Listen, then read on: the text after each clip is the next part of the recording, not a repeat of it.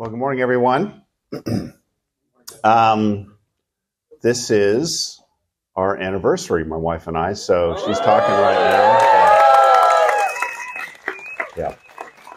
So I don't know how many of you have met my wife, but this is Rebecca back here. So today is thirty-eight years for us. So pretty fun. She had this deal. I don't, I don't remember what year it was. I think it was before our tenth anniversary. She started, as soon as we we'd celebrate one anniversary, she'd say something like, so if it was our eighth anniversary, she'd say, only forty-two more years until we've been married fifty years. So it started feeling like, oh, wow, that's forever away. Now it's twelve years. So it's starting to feel, if God gives us life, it might happen.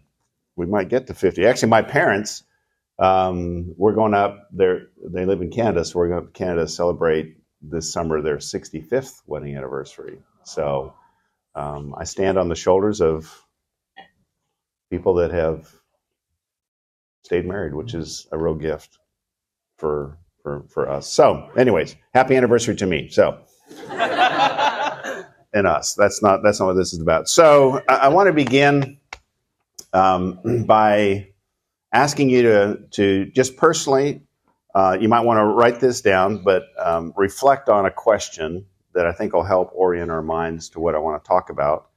I want you to think of um, a recent conflict that you had with someone or a time when you felt down. So it could be either one of those. Um, you know, a conflict that you had, you don't have to write all out, but maybe maybe one word, like the name of the person you had a conflict with or the situation that, you know, caused you. So I'm looking for you to, to think of a time when there was, you were frustrated because of a conflict or, or problem with someone, or a time when your emotions, you, you were feeling, you know, bad for some reason. It doesn't really matter what the reason was. Okay? So we'll pause, let you think about what that is, get that in your mind.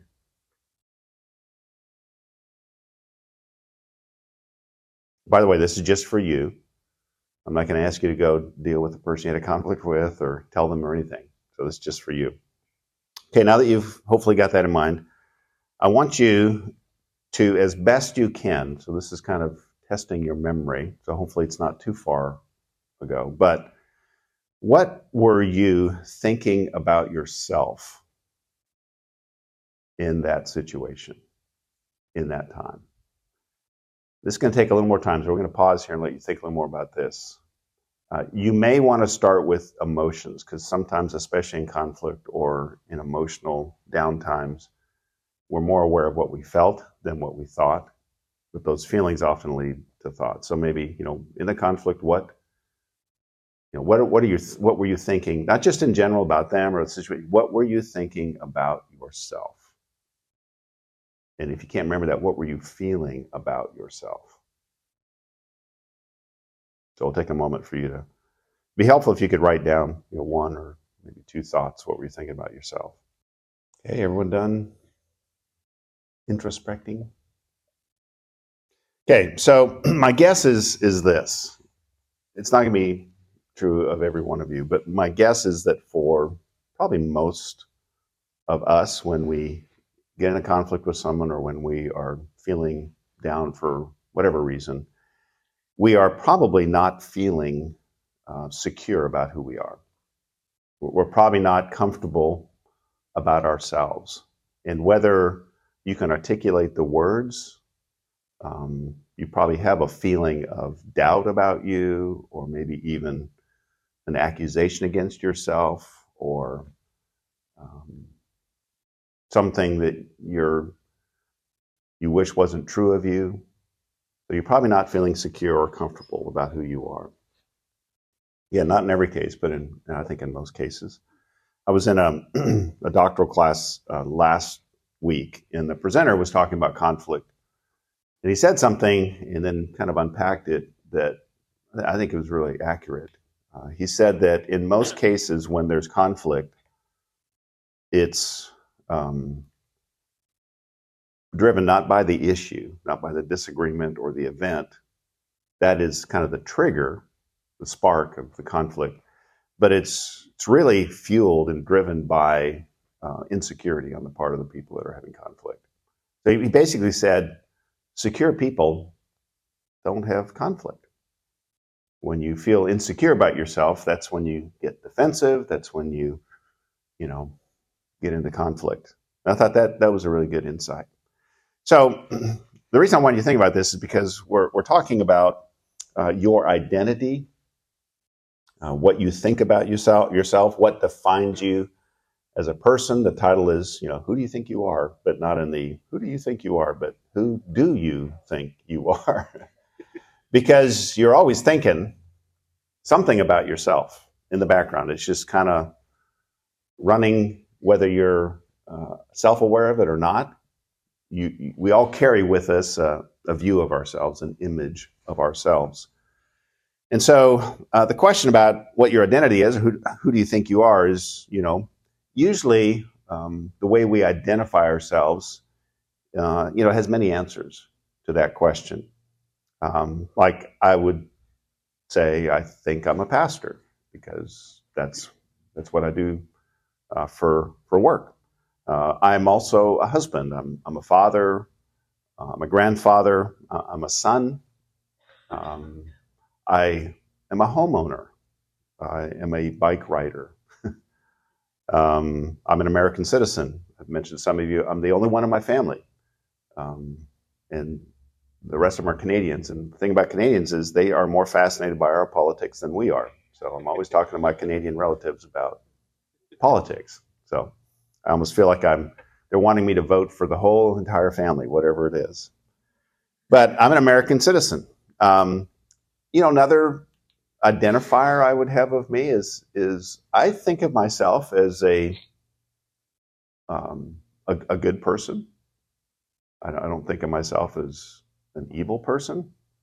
Um, but that identifier has been shaken over the years when I run across someone that doesn't think I'm a good person because of something I've done that they disagree with, or a decision, or maybe something I've said. And that, that you know, even though I'm pretty sure I, I, I know I'm a follower of Jesus Christ, and, and I know that I really want to grow and and grow as a person, still when someone says something negative about me or has a negative opinion about me, it it doesn't just bounce off me. It kind of ugh gets in there, and I begin to wonder, am I a good person? I thought I was, but this person seems to really think I'm not. So I don't know. The problem is that all of these answers, you know, I'm a pastor, I'm a good person, I'm a husband, I'm, whatever it is, they're, they're, they are superficial answers to the the deeper question. And the way I, I know that it's superficial is that when any of those self-identifiers are threatened or lost, uh, it, it shakes me. It um, concerns me, even though looking at me, most people wouldn't know. But on the inside, I'm, I'm scrambling. So clearly, my self-image is, is, is not anchored Um, as deeply as it really needs to be, if some person who gets upset with me can cause me to question myself. And two, the other problem with the superficial answers is life circumstances changed. You know, I'm, I'm, a, I'm a pastor, but what if I lost my job this year? You know, after thirty-three years of doing this, I hate to think about it, but I'd have to be honest and say I'd, I'd be struggling.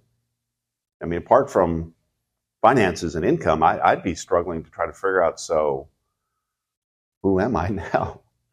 Because I've worn the pastor label for so long. It would be hard for me to figure out, you know, how to, how to land on my feet.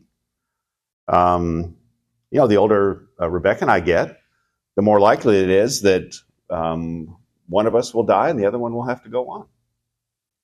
I mean, it's not too common that two married people just exit together. Um, so we know a lot of people who have gone ahead of us that are dealing with that. And just by observation, it is a,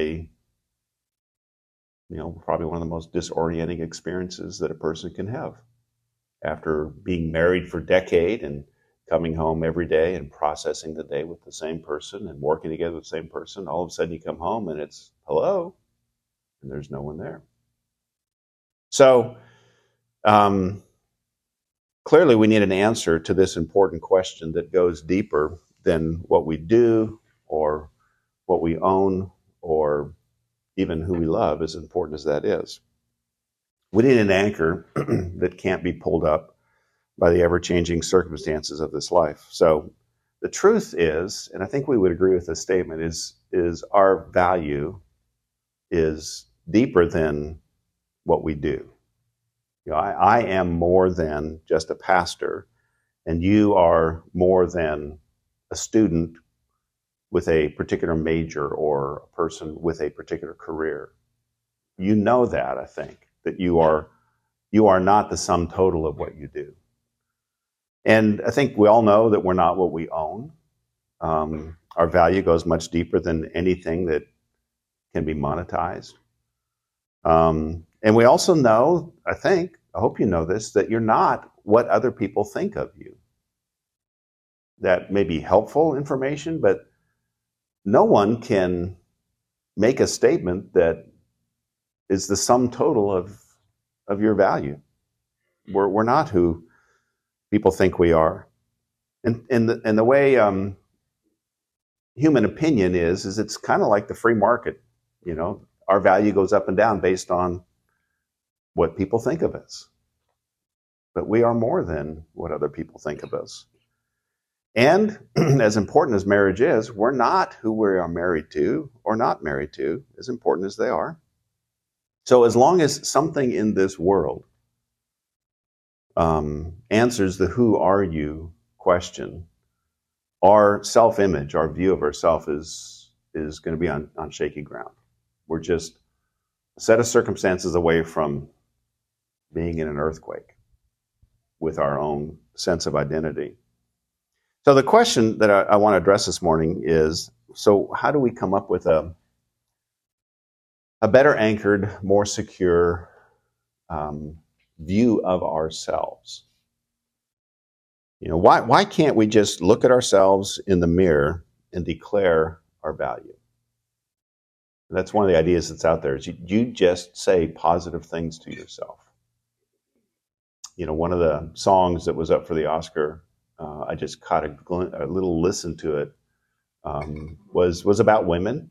And it was about the value of women, which is true and great. But the song was so bizarre in that it was, it had lines like, you know, applaud for yourself because you deserve it.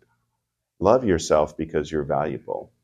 And things like that. And so it was just like, how sad to be in a room all by yourself. And I mean, that's not going to make me feel better. But that's kind of what our, our world has come to, is, is almost a set of hype mantras that you just say about yourself that's supposed to, it's almost like, you know, if you just chant it, you'll believe it, and it will make you feel better about yourself. So why can't we do that? Why can't we just look at a mirror and say, you're amazing. You can do anything today. You know, you add this, the phrase. Why, why isn't that, that work for us? Well, it's because of how our self-image was formed. So the way we view ourselves has a history to it. Not just a personal history, a history that starts all the way from the point that God created us the way he did and gave us the capacity to have a view of ourselves, to actually have a self-image. Image, a thought about ourselves. So I want to go through uh, kind of three categories. So if we had PowerPoint, these these would be the three points. So let me just tell them so you can kind of know they're coming, and I'll, and I'll let you know each one. But the first idea I want to talk about is um, how our self-image was formed, kind of the origin of our self-image, how we lost our self-image, and then how God intends to restore, help us find our self-image. So it's kind of the three big categories we're going to be talking about. So first of all, self-image formed. Like where, where, where did this come from? Where do we get this self-image? This, and when I say self-image, Uh, I want to describe it as this need to establish our worth.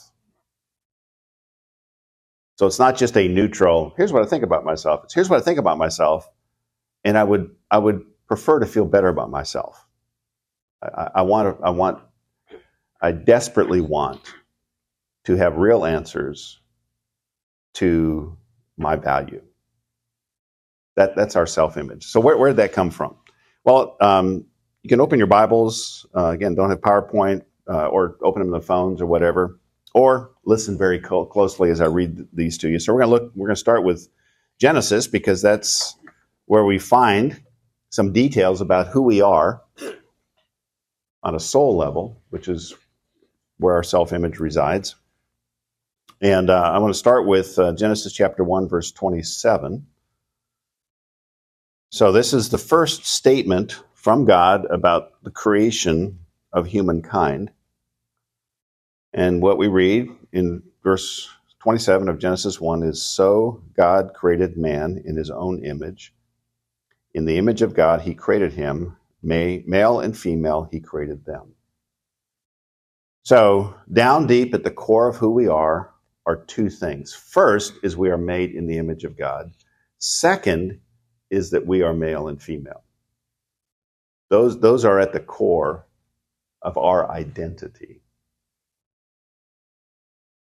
So I want to look uh, this morning at the, at the made in the image of God part.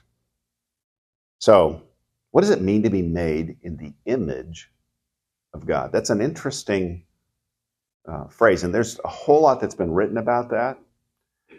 But an image is an image of something. So an image points to the original object that it is an image of. So what this means is that we are uh, a secondary kind of life form, and God is primary. So we are secondary to God, who is primary. Let me explain what I mean by that. So I'm going to use this flashlight. So I don't know if this is a big enough. Originally, I thought, oh, I'll have a whiteboard up here, but I think they're all being used. So this is my whiteboard. Um, so, flashlight. Can you see my hand? Can you see this shadow? Okay. So the shadow is an image of my hand. Okay. So as such, the shadow is not primary, right? It's secondary. And what I mean by that is, I move my hand and my shadow moves. My shadow doesn't move, and then I feel my hand moving. Because the shadow is secondary. It's dependent on the real solid me that is being cast. The shadow is being cast by that. So that's what I mean by um, we are secondary and God is primary. So I move and my shadow moves. Follows, not vice versa. Now, they're both real. I don't think anyone would say, nah, that shadow is, you're seeing things. No, it, it's, it's, it's real. Um, but the, it's dependent on me. In other words, the shadow would not exist without me. It does not have the power to go and do its own thing. It's attached to me. So that's part of what it means to be made in the image of God. We are like a shadow of God that is cast on this world. The solid person that we are an image of is God himself. Now, both of us are real, but God is primary. We are secondary. He does not need us, but we do need him, just like my shadow needs me. So when I speak of having a self-image, that term makes as much sense as having a self-shadow. And I'll explain what I mean by that. There's no such thing as a self-shadow. And really, there's no such thing as a self-image. That is why we cannot declare our value on our own. We can't, with our own selves, say, I'm amazing, and we suddenly feel amazing. we have to point to something that proves that we really are valuable. And if we don't point to God, if we don't stand in the shadow of God, then we have to point to something else that we have raised to the level of importance that competes with God. So that's when we say, I'm a pastor, I'm a husband, I'm a... Part of what we do is we attach our value to something solid out there, because we are, let me put it this way, we are shadows looking for something to stand next to. That's who we are at the core of who we are. And we can't declare our worth without having something we can point to to explain why we have something solid we can point to to say, that's why I'm valuable. We were designed to point to God and say, that's why I'm valuable. But in a broken world, that's not enough for us now. So we're looking for something else in, in the middle of a sinful world. And we'll look at that a little bit more in, in a bit. Now, the bif- biggest difference between my shadow that was here on this, this little piece of wood and God's shadows, which is us, is that God made his shadows solid. He gave us bodies. So we are created in the image of God. But because he made us solid and gave us free wills, this means that even though we're made in God's image, we can walk away from God. My shadow can't walk away from me. It, it has no will. It's not solid. It has no soul. It can't make a decision. But we can decide to turn our backs on the one whose image we bear and go it alone. That's really what sin is. is sin is a decision to say, you know, I'm, I'm tired of standing in the shadow of what God says is right. I'm going off road. I'm, I'm gonna, I'm gonna, I'm gonna do what I want to do. And we've all done that. But when we do that, and we've all done that, we lose our sense of worth, because we were never designed to be primary. We were never designed to be independent. We are always designed to be secondary. So we can choose to walk away from God. But what we cannot do is choose to feel good about that, to feel good about ourselves without God. So without God, we must find something other than God to point to in order to feel valuable. The problem is that nothing other than God is primary. Another way of saying it, nothing other than God is big enough for our shadow to fit next to. Nothing is big enough to establish our value other than God. So the only other, you know, the only kind of lasting image that we can have of ourselves really is God's image. But we've lost that. So that's, that's kind of the next idea. How, how did that occur? How did we lose our self-image, our sense of value? Well, it started with the first image bearers, Adam and Eve, when they sinned and they started this separation from God. They were the first shadows to bolt. And ever since then, every shadow that is of their descendants, which is all of us, we are born separated from God. Uh, Genesis three seven says something interesting right after Adam and Eve sinned. So they partake of the forbidden fruit. That moment, as image bearers, they're deciding they no longer want to follow the one, the solid one of whom they are shadows of. This is the first thing that is said about them after they sin. Genesis three seven. Then the eyes of both of them were opened, and they realized they were naked. So they sewed fig leaves together and made coverings for themselves. Now, I remember when I first read that, I was like, how do you not realize that you're naked? I mean, how does that happen? And, and it's a surprising thing, really. So sin enters the world. The first people sin, and the first thing they realize about themselves is, oh my goodness, we're naked. And so they go scramble to find covering for themselves. Now, the only time that you get a glimpse of maybe what Adam and Eve were like before they sinned is um, with little kids. If you've had little kids, you know that they're fully capable of running around the house completely naked and they're unaware of it. You know, you have to, have to actually teach them, okay, people are coming over, we're not running around naked when our friends are here, okay? And as they get older, they become more self-aware, right? See, because when they're young, they're, they're, they're innocent. They don't have a sense of self. There's no guilt. There's no shame. There's naked them. Same, they have the same view of themselves as clothed, clothed them.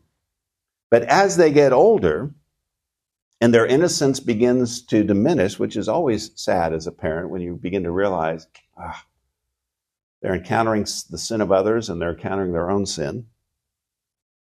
But they then, like Adam and Eve and the rest of us, start wearing clothes. But the point is not the clothes. The point is what was going on on the inside of them. You know, Adam and Eve were totally innocent and comfortable with who they were in the presence of God. So much so that they didn't even realize they were naked. But the moment they sinned, the first thing to change was how they saw themselves. Their sense of self, their self-awareness changed. And that's because the moment they separated themselves from God, they, they cut anchor with what their true value is resting in. And that choice has affected every image bearer since then, which is all of us. Every descendant of Adam and Eve is now born into a world that has declared its independence from God. For a short time, as young children, we feel the innocence of childhood, but it doesn't take long for the effects of this separation to show up in our choices, and then in a struggle to establish our self-worth. This is why so much emphasis is placed on trying to build up and establish the self-esteem of a child. But trying to build a self-esteem isn't the solution. It's really only the acknowledgement of the problem. Because we really don't have, as I've said, we don't have a self-worth. We have a shadow worth. That's who we are. We have a shadow worth. Our value is established by what we stand next to or in the shadow of. It was supposed to be God's shadow. But without him, we need to find something big enough, like I've said, to stand next to before, in order for us to feel better about ourselves. But any sense of worth, any sense of self-value that is not attached to God is a false sense of worth. In other words, it's going to eventually fail us. We're going to eventually see it's not big enough. It'd be like me trying to hide behind this music stand. You know, the outline of this music stand, I mean, I'm, I'm bigger than this. So I, I can't find shade. I can't find comfort. I can't hide myself with a music stand. Because my self, my, my shape is larger than this. And that's being made in the image of God. The outline of our soul is larger than anything that we can stand next to in this world. Anyone we can stand next to in this world. They're just not, they're not big enough because we've got a God-sized shadow. So this is why being a pastor for thirty-three years isn't enough. Being married for thirty-eight years isn't enough. Good, it's great, it's fine, it's not bad, but it's not enough for me to come to an accurate sense of worth and value. So it's only a matter of time before the real me is exposed behind whatever I'm hiding behind, and my sense of value crumbles. This is just true of all of us. So I want, I want you to pause again and, and go back and think about that conflict or that emotional struggle, whichever of the two you chose. And review again what it is you were thinking about yourself Or if you can't think of the thoughts, what you are maybe feeling about yourself in that moment. And then I want you to ask this question as a, another following question to what you already thought about. What is it that you were standing next to that moved and left you exposed? What is it that you think you were standing next to that shifted or changed or moved and left you exposed, feeling less valuable and not sure of yourself? What, what do you think that was? I'll give you some time just think about that. If you're, if you're having a hard time figuring out what it was that moved, let me give you some categories that might help. It was probably a person, a thing, or an accomplishment. So it was, it was probably like, uh, for example, in marriage. When my wife and I have conflict, it is a, it, it feels like an earthquake in my soul. Because there's no one who I care more about and what they think of me. And at the point of conflict, they're not thinking great thoughts about me. And that sends both of us into this, you know, are we valuable? Are we important? And so whatever the issue was that caused the conflict almost disappears as we begin to fight for our own sense of value and worth. And what we're really saying to each other is, will you approve of me again so I can get I can feel better about myself? So what moved? It was probably some person turned on you or disappointed you. Maybe it was something, something of value. Uh, maybe it was an accomplishment or, or a question of, you know, someone questioned whether what you thought you accomplished was really as valuable as you thought it was. So now let's turn our attention to self-image found. So we've done self-image formed, like how, how we, why it is we have this sense of self, where that came from, how we lost the ability to feel our worth and value all by ourselves, why we have to stand next to something or someone to feel better about ourselves. And now we're going to turn to God's plan for restoring our self-image. So how can we find or regain our lost and damaged self-image? Conventional thinking is that you begin with you.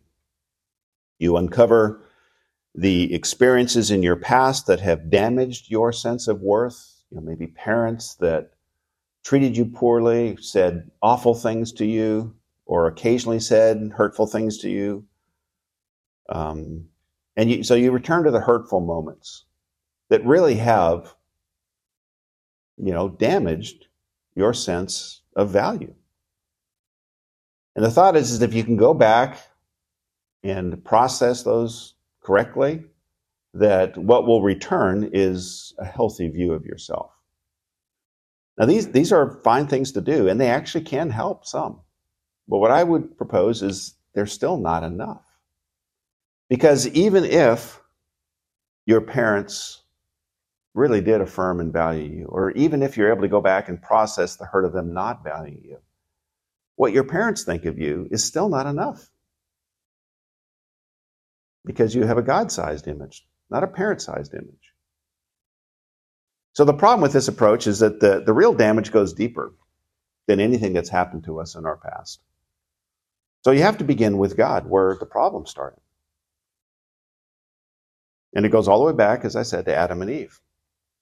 So there's really only one ultimate solution to our self-image problem, and that is Jesus Christ. And the reason is because he is the only one who can reattach our shadows to God. I don't know if you remember the Peter Pan story. You know why Peter Pan left Neverland? He was in search of what? His shadow. And he goes into the kid's, you know, bedroom, catches his shadow. Wendy wakes up, and what is Peter Pan doing? He's trying to sew his shadow back onto himself. And Wendy says, "Oh, Peter, don't you know that shadows can't be sewed on?" Now, I don't know if the writer of that story had any idea of the self-image stuff, but it's an interesting image of really what our problem is. We're trying to catch a shadow, a God-sized shadow, and then we're trying to sew it onto ourselves. Problem is, no thing in this life can be sewed onto us and fit us. And so Jesus came, took on a body, a human shadow. He lived a perfect life, the exact outline of God, because he was God, the exact moral outline of God. Then he died and rose again. And now, he says, let's sew that shadow back on.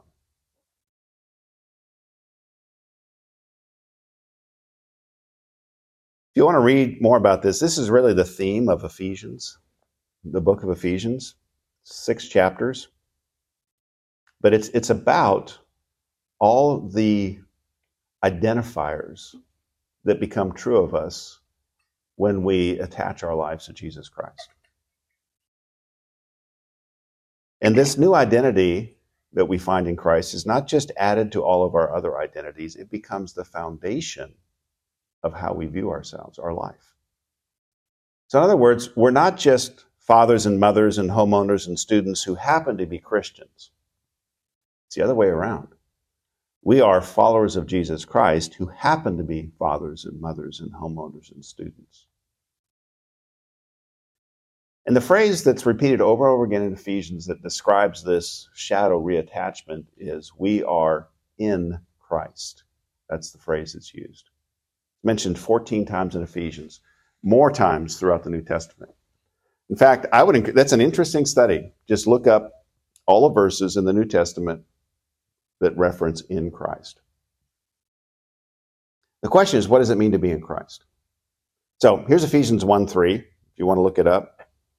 Um, this is what it says. Praise be to the God and Father of our Lord Jesus Christ, who has blessed us in the heavenly realms with every spiritual blessing in Christ. We are in Christ. So after some brief introductions, this is how the book begins. Every spiritual blessing that God has for those of us are found in Christ. Why in Christ? Why not next to Christ? Why not delivered by Christ? It's because we need our shadows reattached to the one who created us in his image. We can't just decide to return to God. I mean, that, that's a good decision, but that's not going to reattach our shadows. Why? It's because the separation caused by our sin has changed the shape of our shadows, of us. Not our bodies, but our souls. The moral outline of our life no longer resembles the moral outline of God. And the, the thing about shadows is they can't just be approximate representations of the solid image. They've got to be exact representations. They have to exactly fit the outline of the object that they are a shadow of. Okay, so let's go back to the flashlight. See if I can help this make sense. Um, okay, so what is this a shadow of again? My hand, right? What is this a shadow of? A pen. They are very different outlines, right? So let's just say the hand represents the outline of Jesus Christ, God in flesh, living a perfect life. That's what you see. Now let's take, let's say we're the pen. This is, this is our moral outline. Not nearly as impressive or big as that. What happens when you put the pen inside the hand? What do you see? The hand. You don't see the pen. Did the pen cease to exist? No. What happened? The outline of Jesus Christ, his moral outline, covers the outline of my life. That's what it means to, the pen is in my hand. That's what it means to be in Christ. That's why it can't be next to, it has to be in Christ. So, when you decide to follow Jesus Christ, you are deciding to place your life inside the, uh, the, the outline of his life. So when it comes to trying to reattach our shadow to God, we really have two options. Try to change the moral shape of our lives so that we can fit the image of God, or step into the shadow of the perfect life of Jesus Christ. Obviously, one is possible and one is impossible. We can't contort ourselves. It, this pen can't contort itself to the shape of my hand. It just can't do that. I can't, I can work really hard to be better, but I cannot will myself to the outline of God. I just can't do that.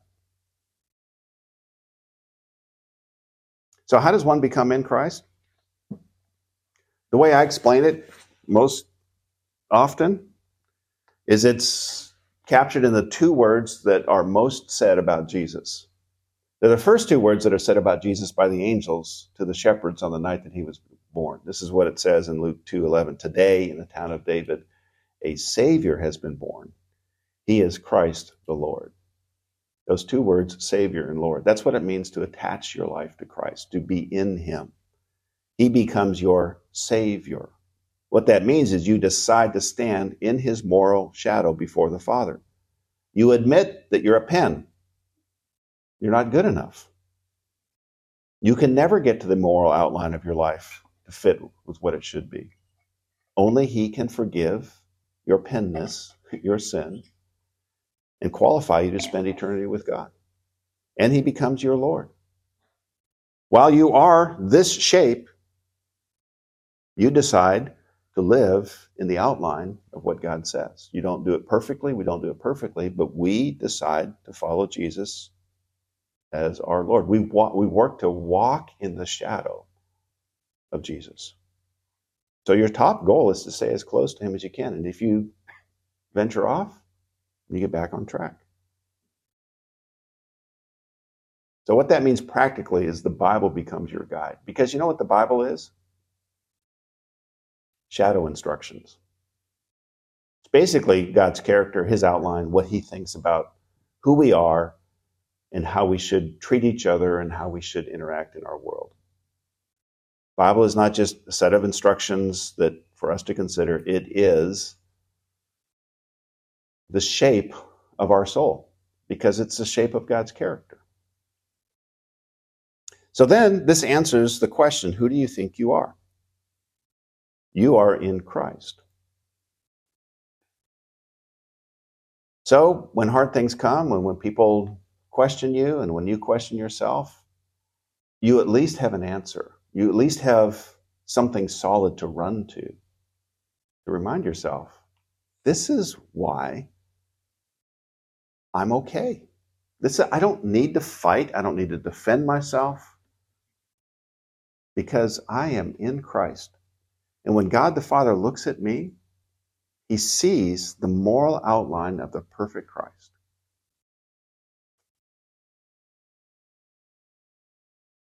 That's, that's amazing.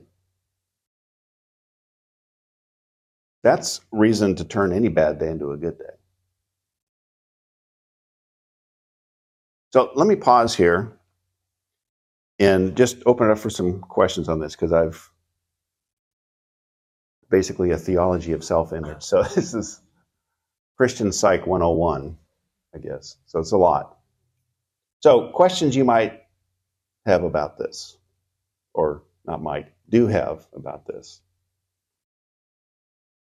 Yeah. Firstly, thank you, Bevan. And kind of just a question to clarify the the illustration.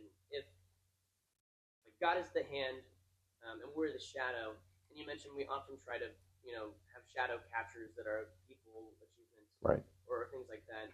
Is God not only the hand, but also the surface that catches the shadow? I don't know if that question makes sense. Like the whiteboard. Oh, no. Yeah, so God is the hand. This is just, uh, this is how we, this would be how we view ourselves. Okay. So this, this would be kind of the, the mirror, I guess, that we, when we, we think of ourselves, see ourselves. Yeah. So we, we try to get another shadow to hide behind so that we can view, so we can look at the, the basically the screen, the board, and say, okay, I feel better about myself. Does that make sense? Yeah. Yeah. Analogies can be tricky because it's like, so, and what is this metal? I don't know. So, yeah. Good.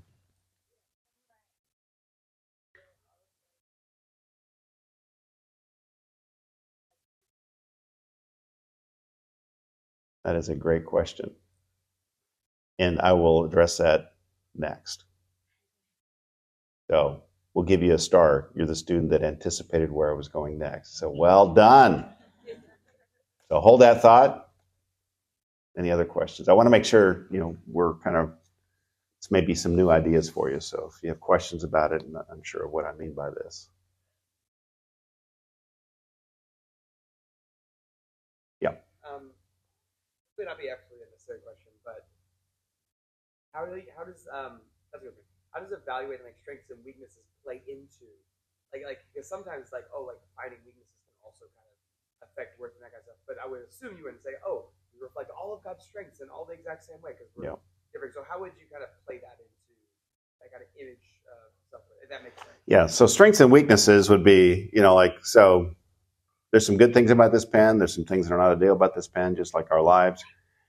But it's, it's what, what I'm trying to say is whatever the strengths and weaknesses are, that does not fundamentally change your value if you're in Christ. Whereas if you're all by yourself, strengths and weaknesses are attached to value. And so a lot of times people will try to grow so that they can feel better about themselves. We don't grow so that we can feel better about ourselves. We grow because we have been saved and we want to live. We've decided Jesus, or we want to live. But, but if we fail, that doesn't mean now our value has gone down. So strengths and weaknesses are a pen question, not a value question. Does that make sense?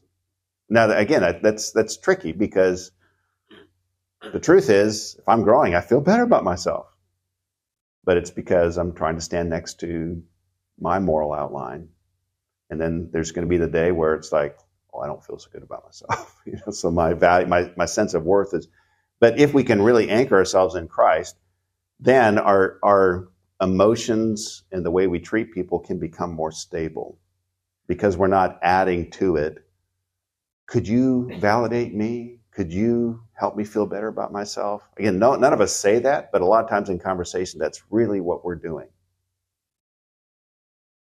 We're, we're fishing for a compliment. We're, we're, we're desperately longing for someone to say something that would make us feel better about ourselves. And that keeps us from loving people because then we're using them to help them, us feel better about us. But if we're in Christ, I can, my, you know, my sense of worth is full. I, I don't need you to add anything to it. So now I, now I can love you because I don't need you. I love you, but I don't need you to feel better about me.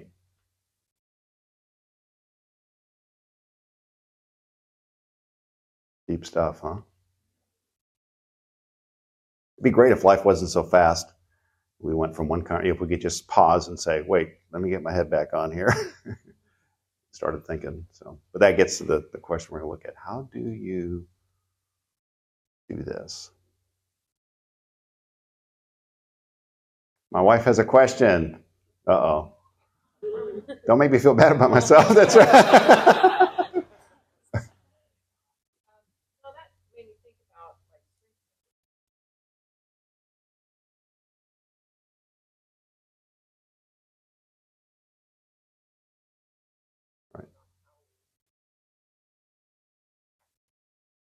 Right.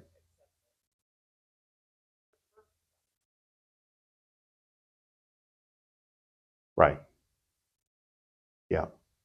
That's why we were told, like First Corinthians one thirty-one is, you know, we are commanded, you know, uh, to boast in the Lord, not boast in ourselves.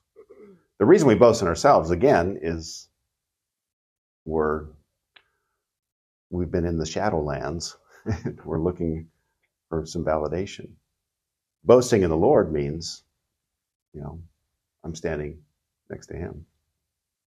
Yeah.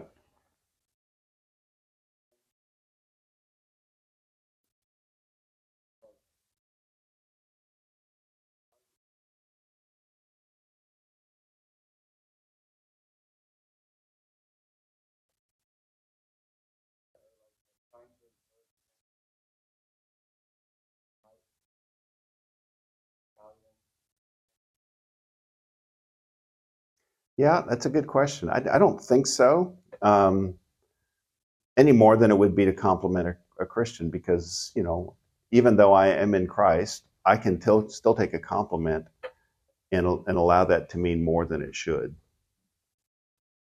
So with someone who's not a follower of Jesus Christ, you know, it's going to be the work of the Holy Spirit that will draw them to Christ. It's not going to be...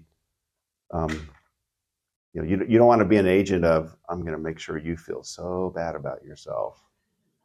So, you know, that's uh, by, by withholding a, you know, an encouraging statement or compliment, you know, is obviously, I think if I follow logic is, you know, we don't want to encourage a false sense of self-worth. And so is this doing that? It's like, well, um, maybe, but they're going to find it every, any other place they can. And so it's the Holy Spirit that's going to convict them. And I don't need to withhold good gifts, you know, as, as a part of that strategy. Does that, does that answer your question? Yeah, that's a good question. Melinda?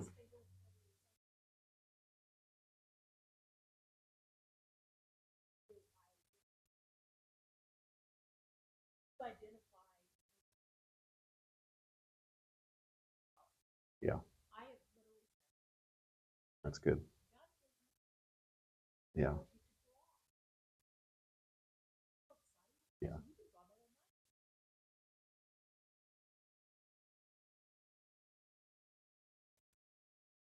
that's great. That's a great idea. Yeah, that, you're exactly right. Because then you're you're pointing to the solid image, God, from which that gift came, rather than just making it seem like it's intrinsically them. Right. That's really good. Great idea. Yeah. But I have a number of friends who are either fairly convinced that God does not exist, or that does exist, but he's not there. They struggle terribly with self-worth. Right.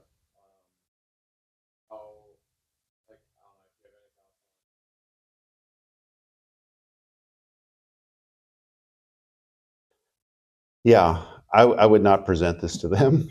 Um, other than, I think I think the I, I always think the the most powerful thing is what God has done in your life, just your story and my story. So, if you're close enough and if the conversation makes sense, I think it makes sense for you to just say, you know, I, I really struggle with the same feelings. I've I've had a hard time, you know, getting over feeling really bad about myself, and and you know, the thing that really has helped me most is, you know, the decision I made to follow Jesus Christ. And then you could you could add a couple sentences that might explain some of this. You know, the, the, the reason that helps is it's not, you know, it's not just a set of rules, it's not just a blind step of faith. It's, you know, it, it's because what's offered is Um, a reattachment to the one that created me. And apart in my, you know, I, I know you don't believe in God, but obviously I do. And for me, that's that's where my worth and value comes from. You know, just so they can identify, so you can identify with the struggle, because we all struggle with self-worth. We all feel bad about ourselves. That's part of what was encouraging to me years ago when I realized everybody wonders about themselves. Even the people that look so together and so confident, down deep inside, they're struggling. So you identify with what they're struggling with, and then you point to the answer that you found, which is different than their answer. And God might use that in a point where they realize, my answer is not working. But my friend has a different answer. I might have some more questions about that. So I, I would just embed the ideas in your own personal story as appropriately as you can, just your own testimony. So, yeah.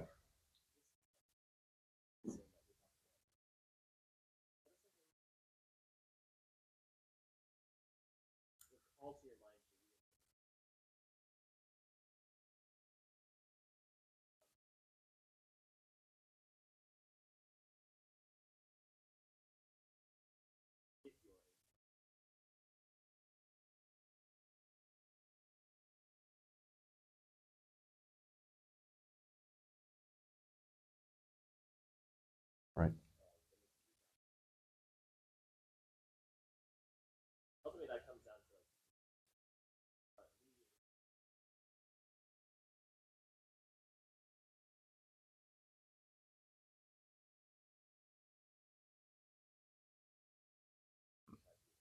that's good.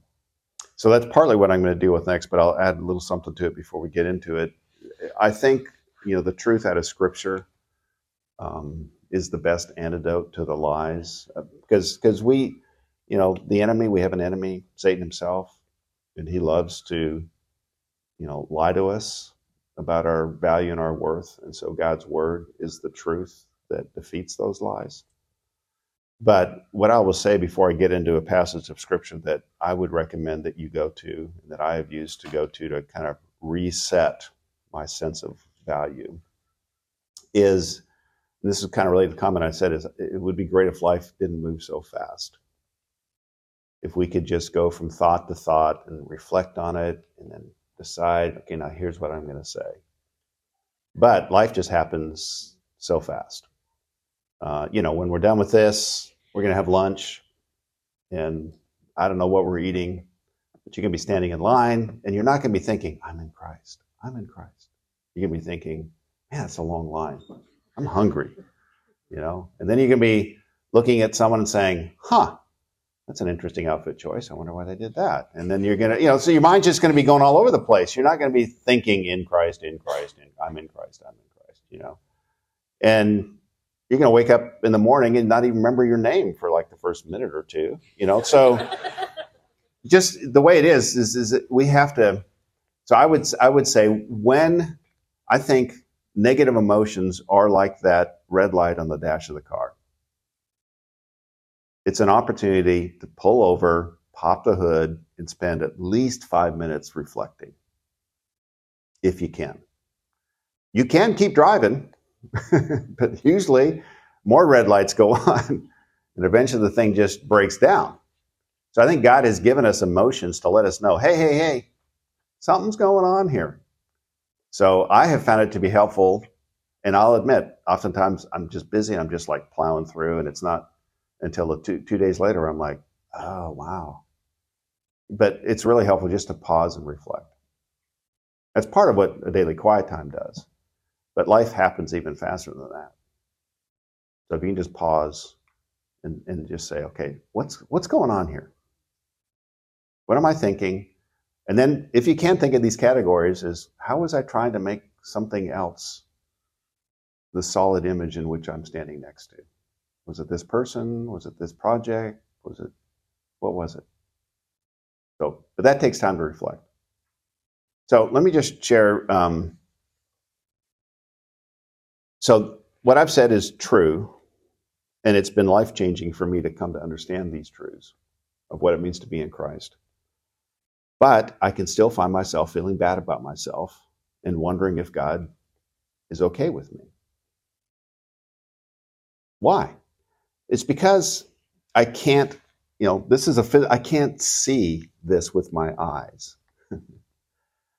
I mean, I've often thought, if I could just see a glimpse of the face of Jesus and see the thought of my name come across his mind and a smile come to his face, I'd be good. If I could just physically see that, man, wouldn't that, I think I'd be good for life, especially if I could, you know, do a selfie with Jesus smiling at me, then I could store it and then I could look at it. But I can't see a smile on Jesus' face. When I see him face to face, I'm looking forward to the smile. But right now it's just an imagination. And so I have to bring it to mind, and I have, because it's it's true, but it's not visible. It requires repetition. So I have to keep bringing this reality back in front of my mind. That's what I was saying about reflection. So for me personally, I have memorized Romans chapter eight. Tell me with this. So start with one verse and expand. I would encourage you. But let me just go through a few verses that really help me. Romans eight thirty-one. This is just amazing. What then shall we say in response to this? All that Jesus has done for us. If God is for us, who can be against us? He who did not spare his own son, but gave him up for us all, how will he not also along with him graciously give us all things? So what this is saying is God is for us, not in a, you know, thumbs up kind of way, but in a, I will spare nothing. I will spare nothing in terms of paying for you. I will even allow my son to take on a body, as humbling as that would be and was, and I will allow that body, my son, to be beaten and killed. Why? For you. So someone in the flow of your day decides they don't like you, and they maybe, maybe even make moves against you. Who are they in comparison to that? The God who has been thinking about you and then sent his son to die for you, and has a standing policy of giving you whatever it will take to be of real long-term help to you, that God is for you.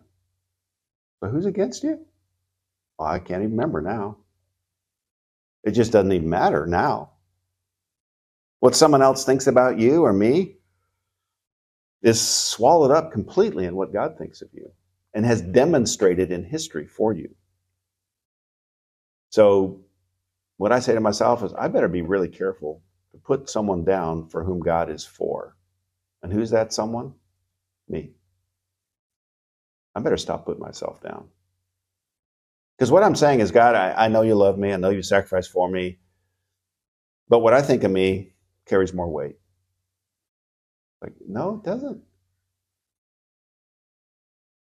You know, when it comes to, you know, what you need, you know, what's the thing you need? God says, you know, if he gave you, if I gave you my son, how will I not also along with him give you all things? So if you, if there's something that you think you need and God hasn't given it to you, you know what that means? You don't need it. Because God will give you, if he's given you his son, he's paid the ultimate price. He's not going to go cheap on you now.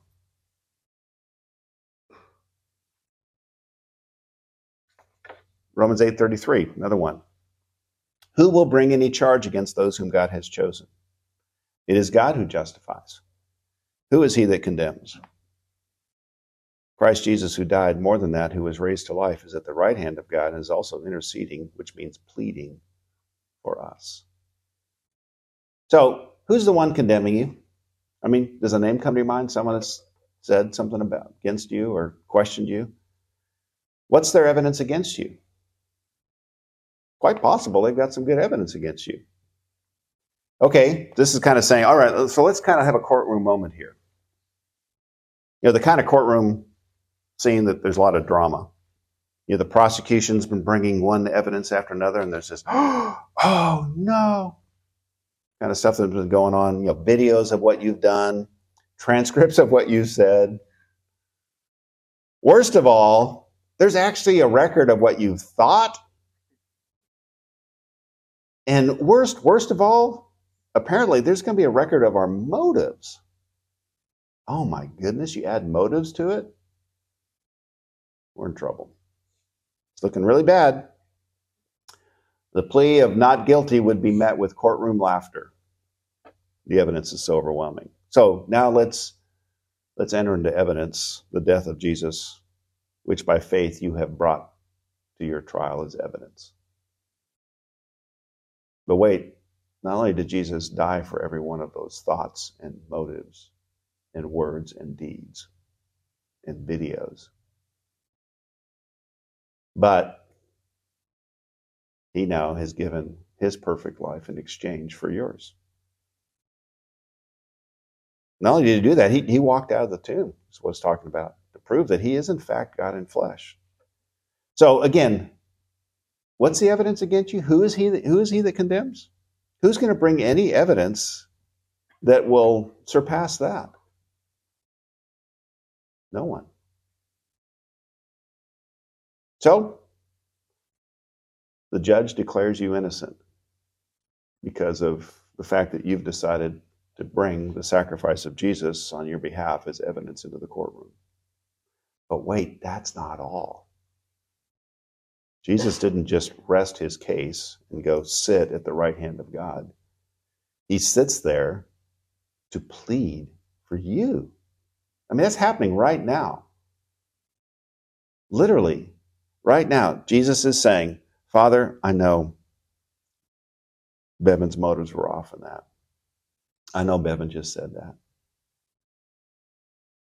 But I died for Bevan.